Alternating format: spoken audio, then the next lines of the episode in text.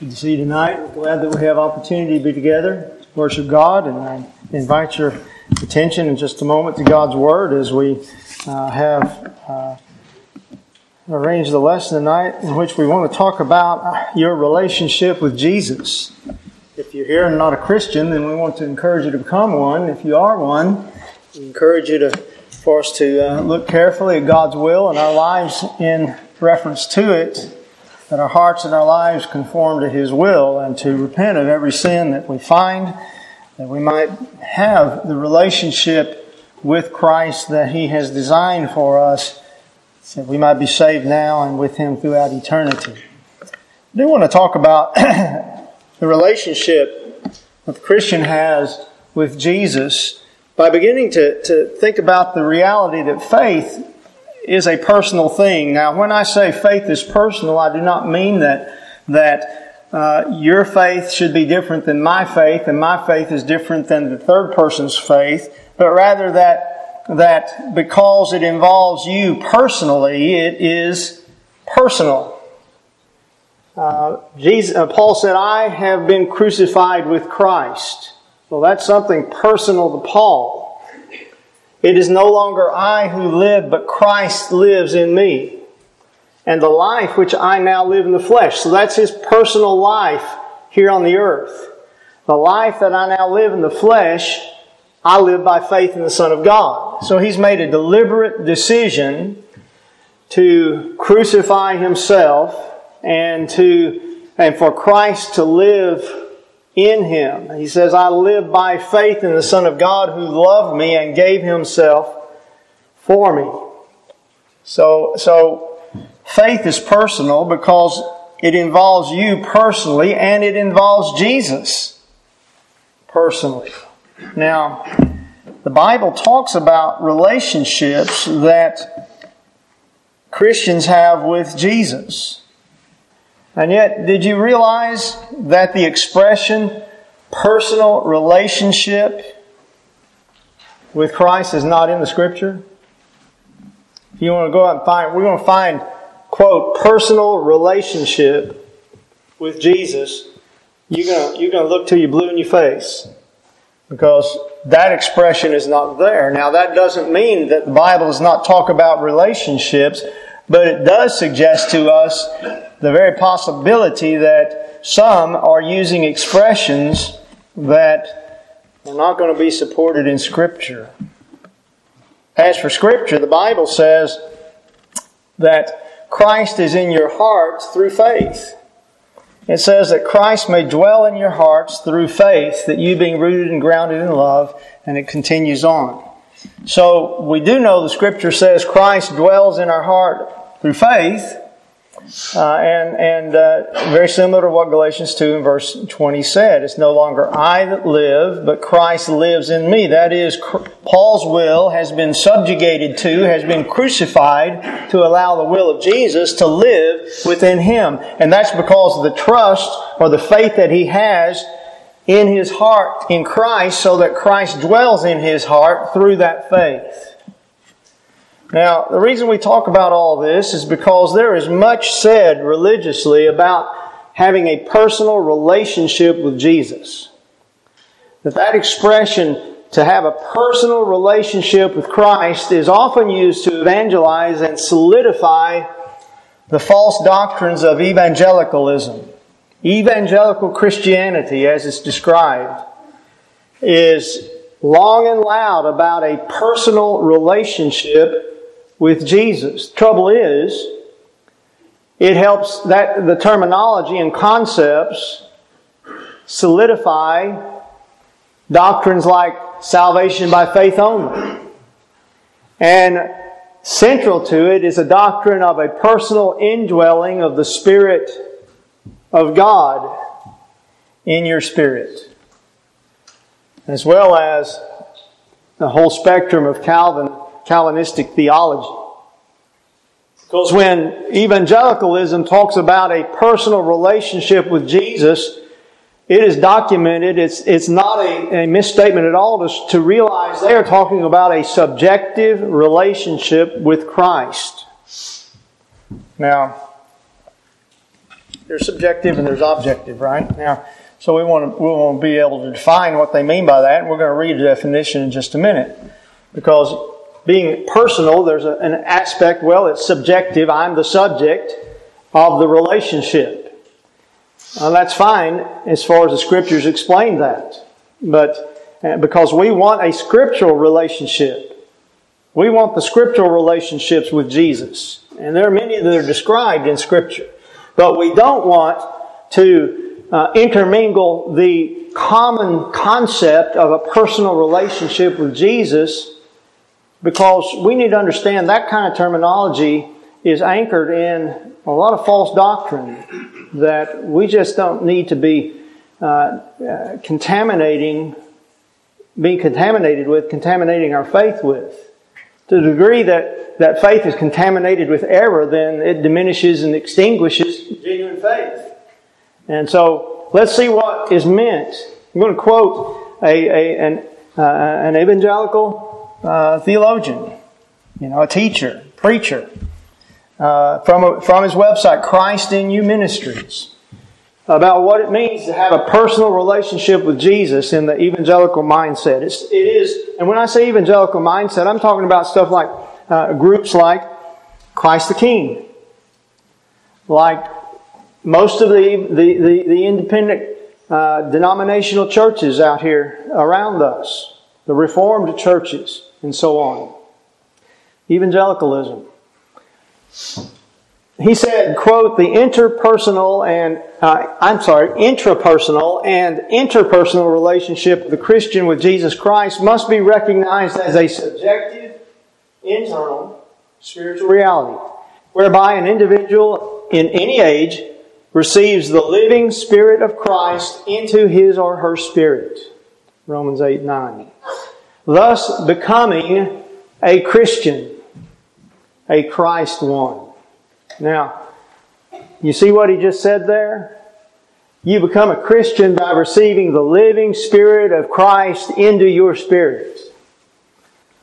Well, that's a perversion of that verse and many others.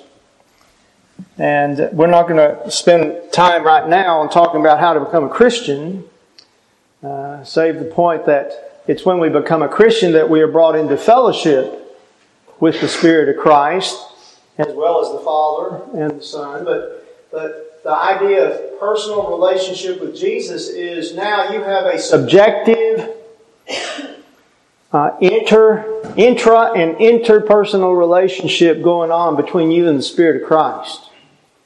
He continues, that relationship must involve a dynamic sense of the ontological interaction and communion. That's a big word. It means nature the nature of being of your being. So the nature of this relationship is dynamic and interactional and communal. A living and functional communication. You talk to Jesus, Jesus talks to you. You listen to the Spirit of God speak to you. You let the Spirit of God guide you, direct you, lead you in a personal way in a communicative way. He's communicating with you directly, dynamically. Now, is that what the Bible says? Is that, is that how God communicates with you today? That the Spirit of Christ is in, personally indwelling your spirit and, and speaking directly to you in, a, in this very dynamic, subjective way? I deny it. I think the scriptures deny it. In fact, the scriptures say he dwells in our hearts through faith. Faith comes by hearing the Word of God. We listen to the Word of God. This is how the Spirit speaks to us today is in Scripture. And we make a choice whether to trust that Word and follow it and therefore have communion with God, fellowship with Jesus, or not. So, when we begin to listen to the terminology and use the terminology of false teachers about a personal relationship with Jesus, I want to put up a, a, a warning flag. It's not wrong to talk about relationship with Jesus, but we need to know how it's defined in Scripture. We want the scripture, we want to speak as the oracles of God. 1 Peter 4 and verse 11. And, and to do that, we need to do that when it comes to talking about whatever relationship we have with Jesus Christ. So let's, let's begin by noting that the scriptures talk about fellowship with Jesus. 1 John 1 verses 1 through 4. Scripture says, that which was from the beginning, that, that which we have heard, which we have seen, which uh, seen with our eyes, which we've looked upon, and our hands have handled concerning the word of life. The life was manifested, and we have seen and bear witness and declare to you that uh, that eternal life which was with the Father and was manifested to us. Now, John is referring to the Christ, the one who was from the beginning, the one who was with the Father, the one who uh, possesses eternal life, who was manifested or revealed to the apostles, the one that they heard, that they saw, that they handled, they and and, and that that life and that now they are bearing witness, bearing testimony of. That which we have seen and heard, we declare to you, that you also may have fellowship with us, and truly our fellowship is with the Father and with His Son, Jesus Christ. And these things we write to you that your joy may be full. So, John immediately says, by having fellowship with us, that is the apostles who heard the Word, saw the Word, handled the Word of life, that is Jesus, and bearing testimony of Him and the life He gives from the Father, that, that we have fellowship with Him and the Father by having fellowship with the apostles. I said, we declare this to you so you can have fellowship with us. Well, why do I want fellowship with the apostles? With John, with those who handled, saw, touched, uh, listened to Jesus? Because you see, their fellowship was with the Father and the Son. And so, when I am in fellowship with them, when I share in common with the apostles, then I'm having fellowship with Jesus and with his Father. You see, I can't have a personal relationship, quote unquote, with Jesus and not be and be out of fellowship with his apostles. I can't oppose and reject and set aside the New Testament of Jesus Christ and any of its revealed truth and have any confidence of having a relationship or fellowship with Jesus. John affirms the things they have written. They bore witness and now they've written these things down. So our joy is complete in the fellowship that we have with them because their fellowship is with the Father and the Son. That's why we emphasize Scripture. Amen. Because if we're not in fellowship, if we don't have that relationship with the apostles, we have no relationship with Jesus. Now, in verses 5, 6, and 7, John goes on to say, What I'm telling you is God is light and in him is no darkness at all. If we say we have fellowship with him and walk in darkness, we lie and do not practice the truth. But if we walk in the light as he's in the light, we have fellowship one with another. And the blood of Jesus, his son, cleanses us from all sin. So John now says, by walking in the light, which means practicing the truth, verse 6, that's how we have fellowship with Jesus. Then he goes on in chapter, chapter 2, verses 3 through 6, and says what this means is by keeping his commandments. We have fellowship with Jesus. Look at that verse, chapter 2 and verse 3. By this we know that we know him. Now the word know is, is an important word there. The word know means to perceive or understand. Gnosko. So we perceive, we understand that we know him. We understand that we understand Jesus. We perceive that we, that we have an understanding of Jesus. How? If we keep His commandments. He who says, I know Him. I have a, I have a relationship with Jesus and does not keep His commandments is a liar and the truth is not in him. But whoever keeps His word, Truly, the love of God is perfected in him. By this we know that we are in him. He who says he abides in him ought himself also to walk, just as he walked.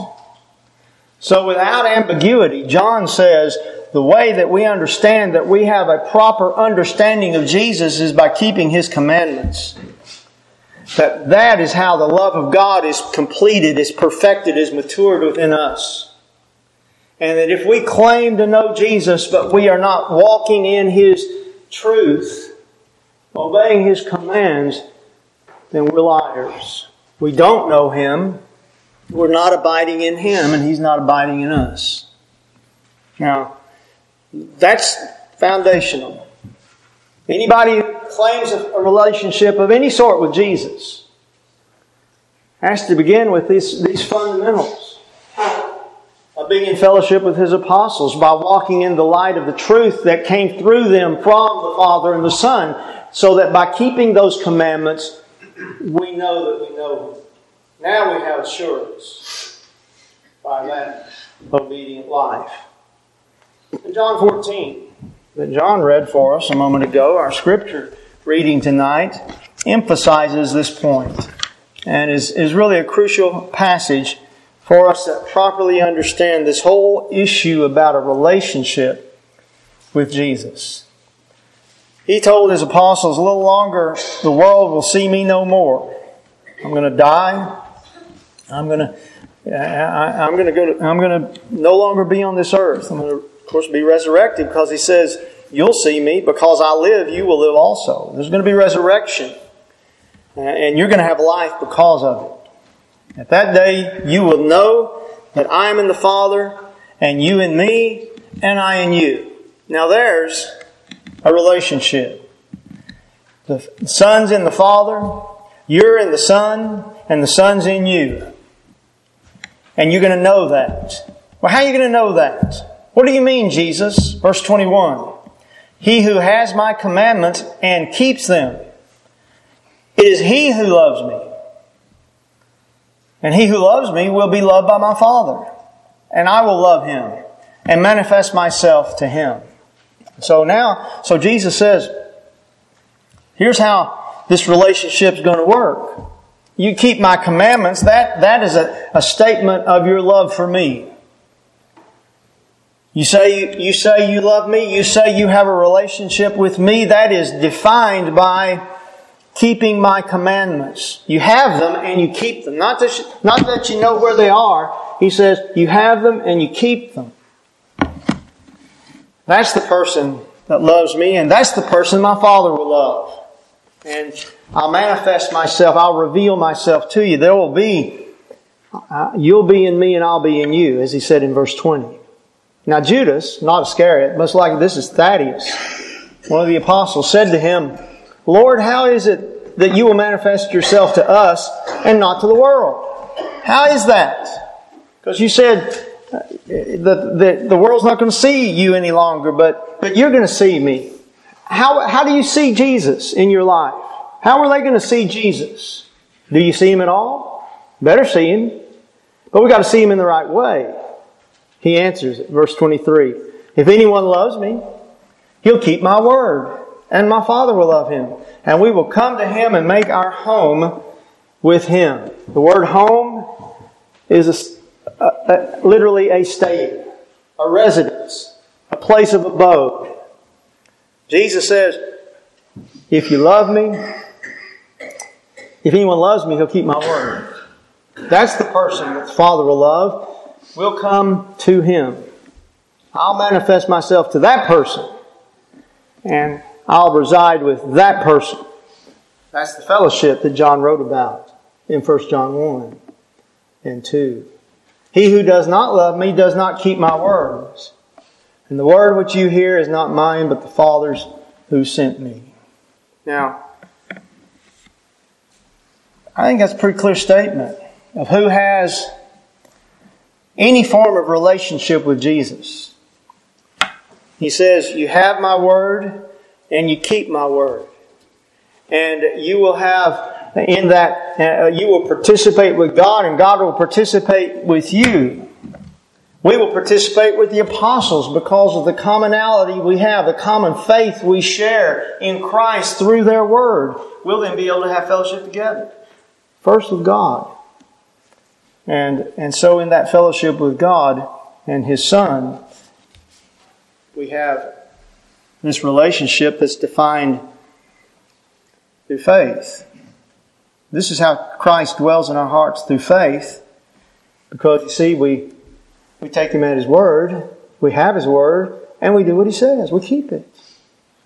That's the person with the assurance of a relationship with God. And when someone implores you, I have a personal relationship with Jesus, and yet you show them how to be saved, and they say, I don't, I don't think you have to be baptized to be saved. I already, I believe Jesus. I asked Him into my heart. He's my personal Savior. I have a personal relationship with Jesus. Mark it down. That person is deceived.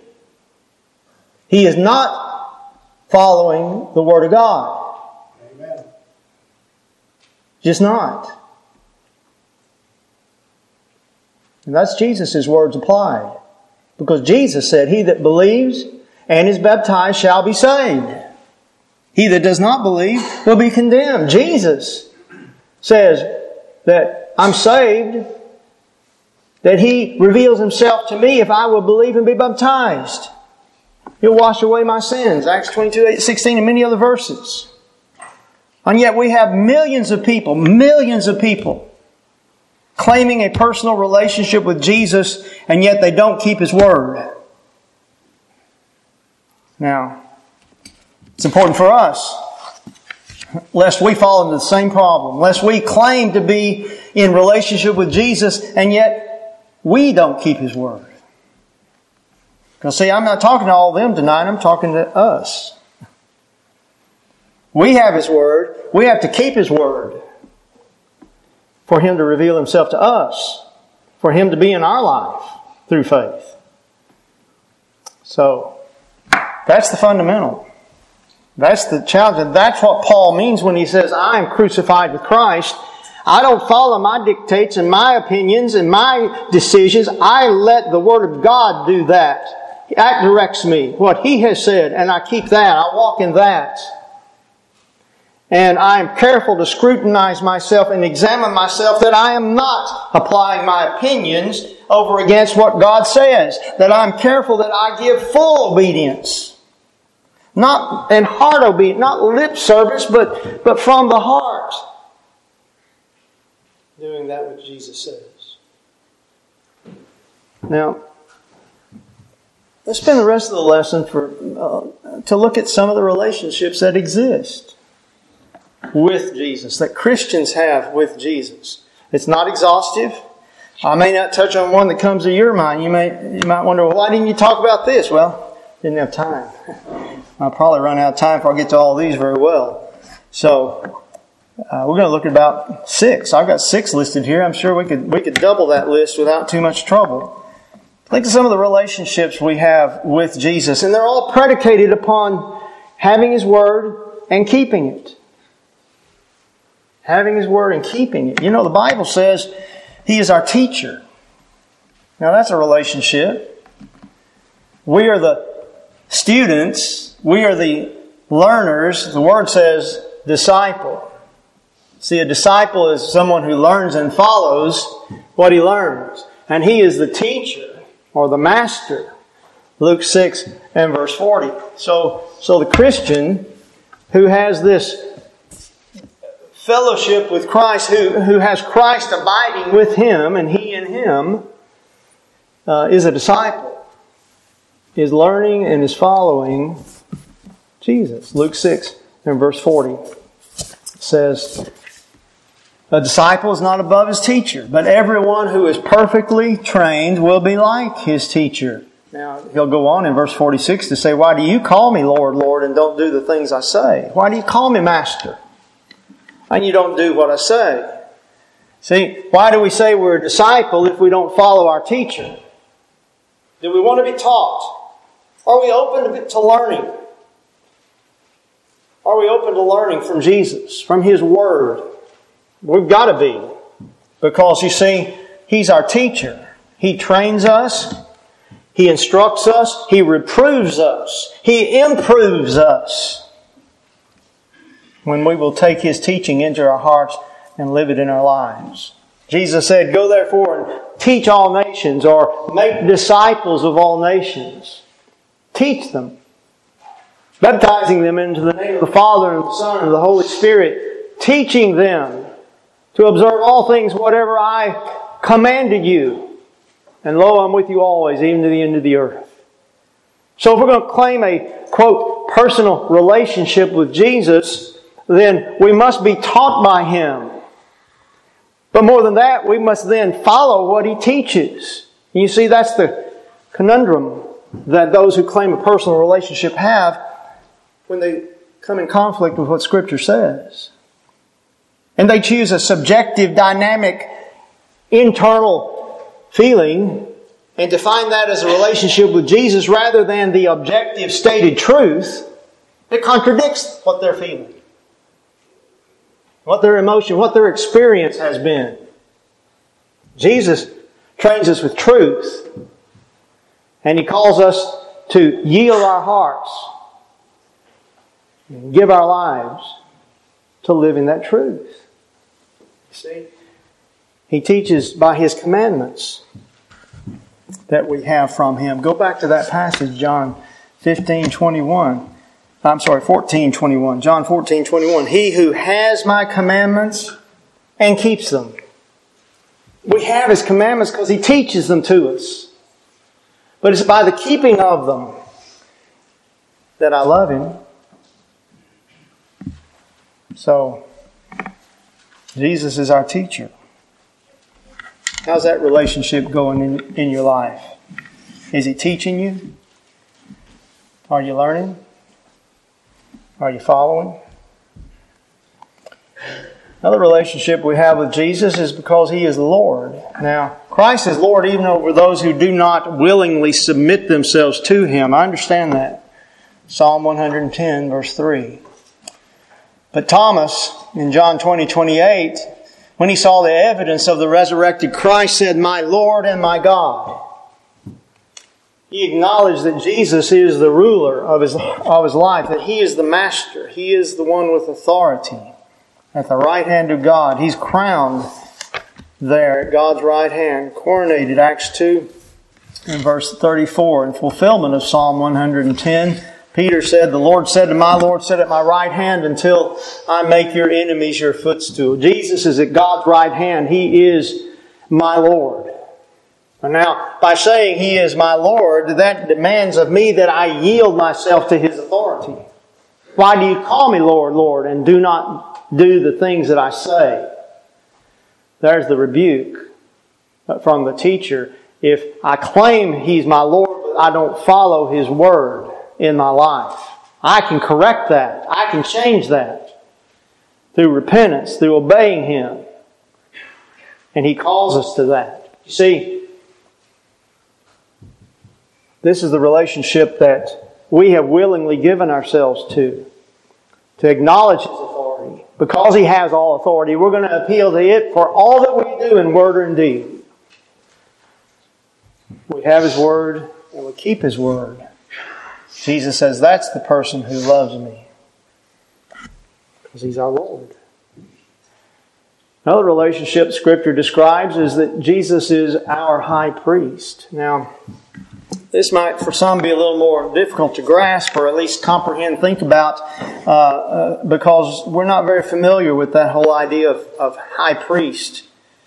We need to become familiar because we're taught as Christians we are priests and we compose a priesthood that we bring offerings and sacrifices of service to God in the house of God. His house. We are His house, His church, His temple. Now Christ is high priest over the house of God.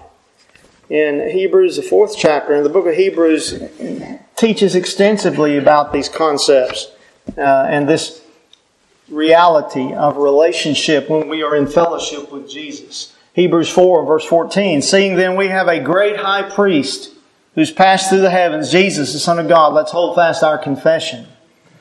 We have a, a high priest who is in the presence of God.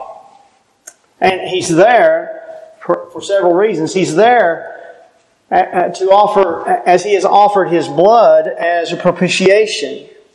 as a, uh, as a sacrifice to appease the wrath of God, to obtain mercy from God's presence. The high priest in the Old Testament, once a year on the Day of Atonement, would take blood that God specified according to His will, and, and uh, Leviticus 16 goes into detail, and he would sprinkle the blood on the mercy seat within the veil. That is in the most holy place, representing the presence of God Himself and the mercy of God. The mercy seat setting atop the Ark of the Covenant, in which was the law of God. And he would make atonement for himself and for all the people once a year. And he did that every year on the Day of Atonement. Well, Christ made one sacrifice for sin forever, and he entered heaven with his own blood, giving us access through his blood to have boldness to come into the presence of God to obtain mercy. See, he, and so Hebrews 8 and verse 1 describes it. It says, the main point of these things we're saying is, we have such a high priest who is seated at the right hand of the throne of the majesty in the heavens, a minister of the sanctuary and of the true tabernacle which the Lord erected and not man. The true house of God, which is the church. Christ at the right hand of God, right hand of the throne of God, serves as a high priest, having offered himself as the very sacrifice, the atoning blood necessary to give us access. And so now, Hebrews 4:16 tells us as Christians in this relationship we have with a high priest that let us come boldly to the throne of his grace that we may obtain mercy and find grace to help us in time of need. That couldn't happen except that we have a high priest, verse 15, Jesus, who makes that access to God possible. Because he's offered his blood to appease God's wrath against our sin, which is just because we sin against God. We're sinners and, and, and that brings death. And we need God's mercy. God says, I've provided a high priest. I've appointed a high priest for you for your benefit so you can come before me and obtain mercy. Now, as our high priest, Jesus always lives to make intercession for us. Now, this is the concept of, of, of entreaty that's made on our behalf. Hebrews, the seventh chapter, verses 24 and 25. He, because he continues forever, has an unchangeable priesthood. Therefore, he is able also to save to the uttermost those who come to God through him, since he always lives to make intercession for them. Christ is ever present, our advocate before the Father, 1 John 2 and verse 1. He intercedes on our behalf. He, he pleads our case because He's provided the blood of atonement to remove our sin. And so He is our intercessor.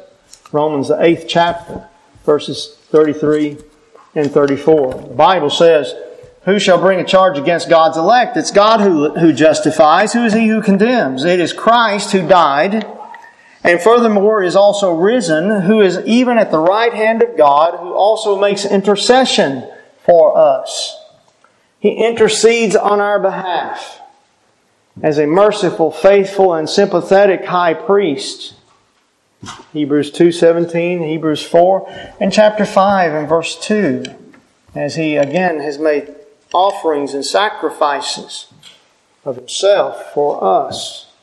And so we have access to God's throne through prayer because we have an intercessor. We have someone who is at God's right hand, someone who's provided the atoning sacrifice by his own presentation of himself, of his life, his blood. And he's merciful and faithful to provide those very, that very relief we need from our sin. We have a high priest. And if it were not so, we could, we could not have forgiveness. We could not have atonement. We could not have access to God. But God listens to us, His people, to, to our prayers his children. Prayers of benefit and blessing of Christians because our high priest has made that access to his throne possible.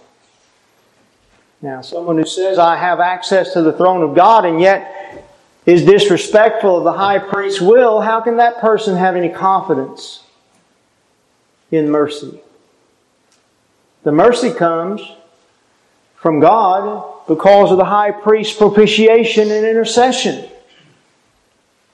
And so Jesus said, I'll be with you.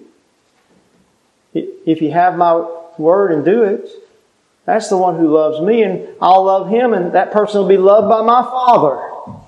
Mercy, forgiveness, sympathy, strength, help in time of need. All of those because we have a high priest over the house of God. Crucial relationship we have with Jesus. Not talked about very much. That doesn't fit really neat, neatly on a on a bumper sticker. You know, that's not that's not really real easily put. You know, on a Facebook, uh, you know, a meme or something. Right?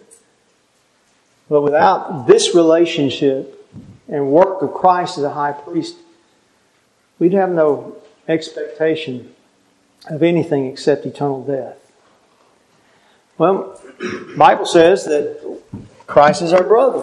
Let's talk about that a minute. We have a relationship as brothers or as brethren. In Hebrews chapter 2 and verse 12, uh, the verse says, I, de- I will declare your name to my brethren. Again, in verse uh, 17 of that same chapter, it says, Therefore, in all things, he, he, uh, he made, uh, I'm sorry, he had to be made like his brethren, that he might be a merciful and faithful high priest in things pertaining to God, to make propitiation for the sins of the people. So, so, so couple of aspects of, of being a brother that uh, find application in Jesus. One is the brotherhood of man. He took upon himself flesh. Verse 14 says, Inasmuch then as the children have partaken of flesh and blood, he himself likewise shared in the same. So the children of God, and he being the Son of God, and so he is a brother in the sense that he too lived in the flesh. Verse 17 speaks to that point as we just read it. He was made in all things like his brethren. He's not only talking about Christians there, he's talking about humanity. He was man. So that he could become a faithful and merciful high priest. Why? Because he gave himself as that sacrifice for the sins of the world. So there's that aspect of brotherhood, but then there, of course there's the aspect of, of being kinsmen in God's family, spirit, uh, our faith. Hebrews 2, 11 and 12 go back to that context and he says, both he who sanctifies and those who are being sanctified are all of one. Now, Christ is the first phrase there. He who sanctifies, that's Jesus. And those who are being sanctified, that's us. Christians are all of one, for which reason he is not ashamed to call them brethren. He's not ashamed to call you and me brethren. Because we've been sanctified through the truth of the Father in our obedient faith to the Son. Again, in verse, chapter 3, verses 4 beginning, he says, Every house is built by someone, who, but he who built all things is God. And Moses indeed was faithful in all his house as a servant for testimony of those things that had afterward be spoken of. But Christ as a son over his house, whose house we are, if we hold fast the confidence and the rejoicing of our hope, of the hope firm to the end. Christ is a son, and we are children of God in God's house. So it is this relationship of being in the house of God, being in the family of God, that we have this relationship with Jesus as a brother. We've been adopted into the, into the family of God. You're all sons of God through faith in Christ Jesus. It's called an adoption. Galatians 4, verses 4 through 7. You know, Christ, uh, uh, we're in God's family, and the Son of God is the head of that house.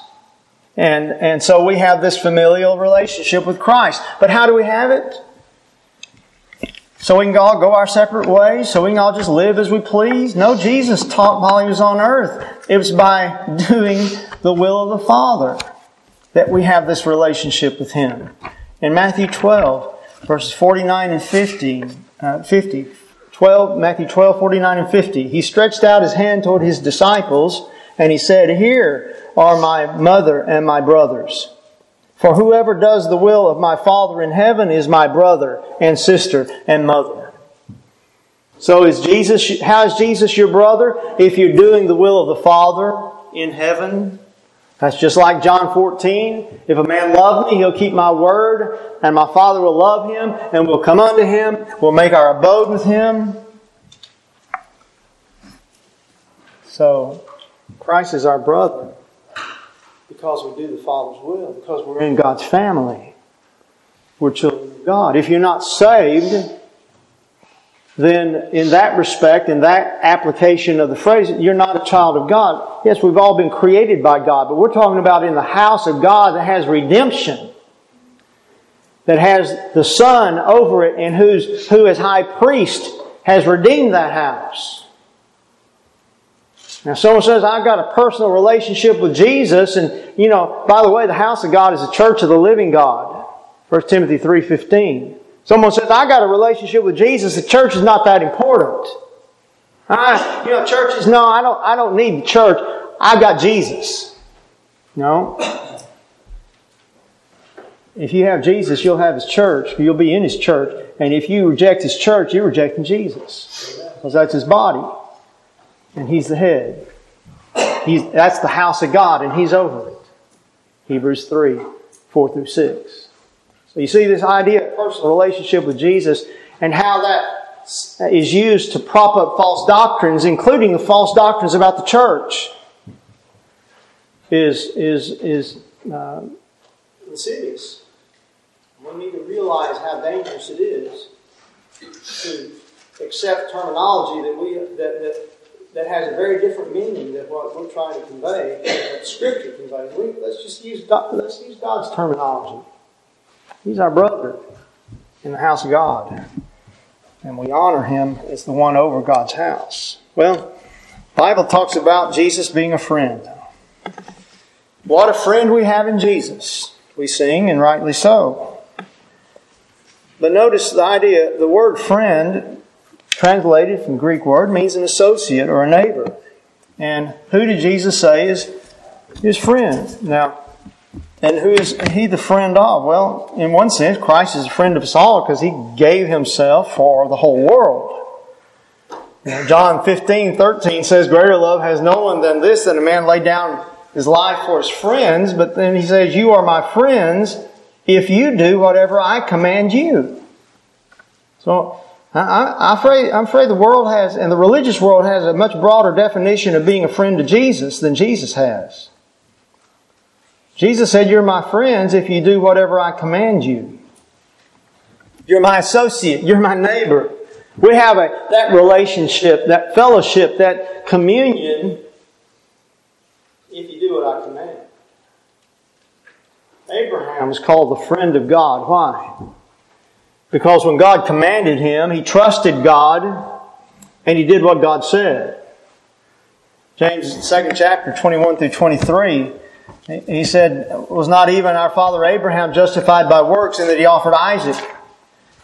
Uh, and, and do you see that his faith was working with together with his works, and by works faith was made perfect. And Abraham and the scripture was fulfilled that said Abraham believed God, and it was accounted to him for righteousness and he was called the friend of God. He was called the friend of God because he believed God and he did what God said. He offered Isaac because God said, Take your son, your only son, and offer him on Mount Moriah. On the mountain I'll show you. He took him and he did that. He raised the knife. He was as good as dead. God stayed his hand. And that's saving faith. That's the kind of faith that makes me a friend of Jesus. Jesus said, if you obey me, if you keep my commandments, you're my friend. That's the kind of faith. You think you say I can't have the kind of faith of Abraham? Why not? You want to be the friend of God, don't you? God's not asking you and me to have some kind of faith different than Abraham or less than Abraham or something we can't do. We can have the faith of Abraham. He's the father of the faithful after all. Put Abraham up on some pedestal. No one can have faith like Abraham. We have to have faith like Abraham or we're lost. Romans, the fourth chapter, establishes that as well as other verses, this one being one of them. You see, Jesus gives salvation to all who obey Him. Because those are the ones who are, who are friends. He says, You're my friend if you do what I command you. So, are you his friend? Am I his friend? How are we doing on that? Are we obeying when it's easy, but when it's hard, we, we have excuses. When it's easy, we're right there, but, but when it's difficult, it's, it's, you know, we, we, we, we let somebody else take up the, take that yoke. No. One final relationship tonight we'll look at, and that is Jesus is our shepherd. He's our shepherd. He's called, he calls himself the good shepherd in John 10 and verse 11. He said, I'm the good shepherd. The good shepherd gives his life for the sheep.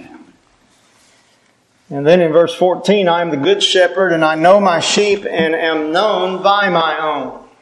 So, Christ is the good shepherd who sacrifices himself for the welfare of the sheep, for our life. He dies so we could live lay down my life, give my life for the sheep. And significantly, verse 14, he says, I know my sheep. I know those who are mine, and I know those who are pretenders. He's already talked about some of that earlier in that text. Then, in verse 14, also note that he says, I'm the good shepherd, I know my sheep, and am known by my own. My sheep know me. You see? Christ's sheep knows, knows Jesus. Well, how do you know Jesus? What John say? Hereby we know that we know him. What did he say? 1 John 2? Hereby we know that we know him.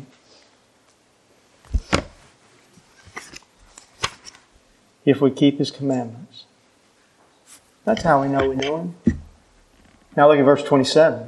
My sheep hear my voice and I know them, and they follow me.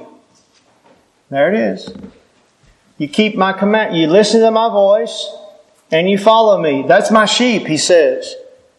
And I give them eternal life, and they shall never perish. Neither shall anyone snatch them out of my hand. My Father's given them to me, and He's greater than all, and no one's able to snatch them out of my hand. I am the Father of one. Christ gives eternal life and security to those who know Jesus. That is, those who hear His voice and follow Him. The, the evangelical personal relationship with Jesus is used to prop up the false doctrine of once saved, always saved. Oh, I've got a relationship with Jesus and He's not going to let me fall. He's not going to cause me, allow me to go to hell. I, I'm saved I'll be forever saved. Now, never mind that my life over here is not, not keeping the commandments of God, but after all, if I'm obeying God, if I'm doing that, then I'm just trying to earn my salvation. And, and you know, we can't earn our salvation, so I'm just going to trust the personal relationship I have with Jesus. You, you listen, you see how the devil deceives people? He deceives people, good people, deceived people, lost people, with words that are error that do not conform to truth. So, He's our shepherd. We need to listen to His voice and follow Him, obey Him. Every one of those relationships we've talked about tonight are conditioned on our obedient faith, not on an experience that we claim, not on a quote, indwelling presence of the Spirit of Christ within the spirit of the Christian, but by living in obedient faith, Christ dwells in our hearts through faith. Ephesians 3 and verse 17. So, be sure you have the right relationship with Jesus. The one who, the one that has His Word and does His Word is the one that loves Him. And He will be loved by the Father. And we will come unto Him and make our abode with Him. We will reveal ourselves to Him. He will be in us and we will be in Him. There's the relationship of fellowship, of, of eternal security that we have in the Son. If you're not a Christian, become one tonight. You do that by having a faith that He's the Son of God and confessing that faith. And by repenting of your sins against Him and by being baptized into Christ for the remission of your sins. So that He will add you to His church, God's house, and you'll have all the spiritual blessings of having fellowship with the Son.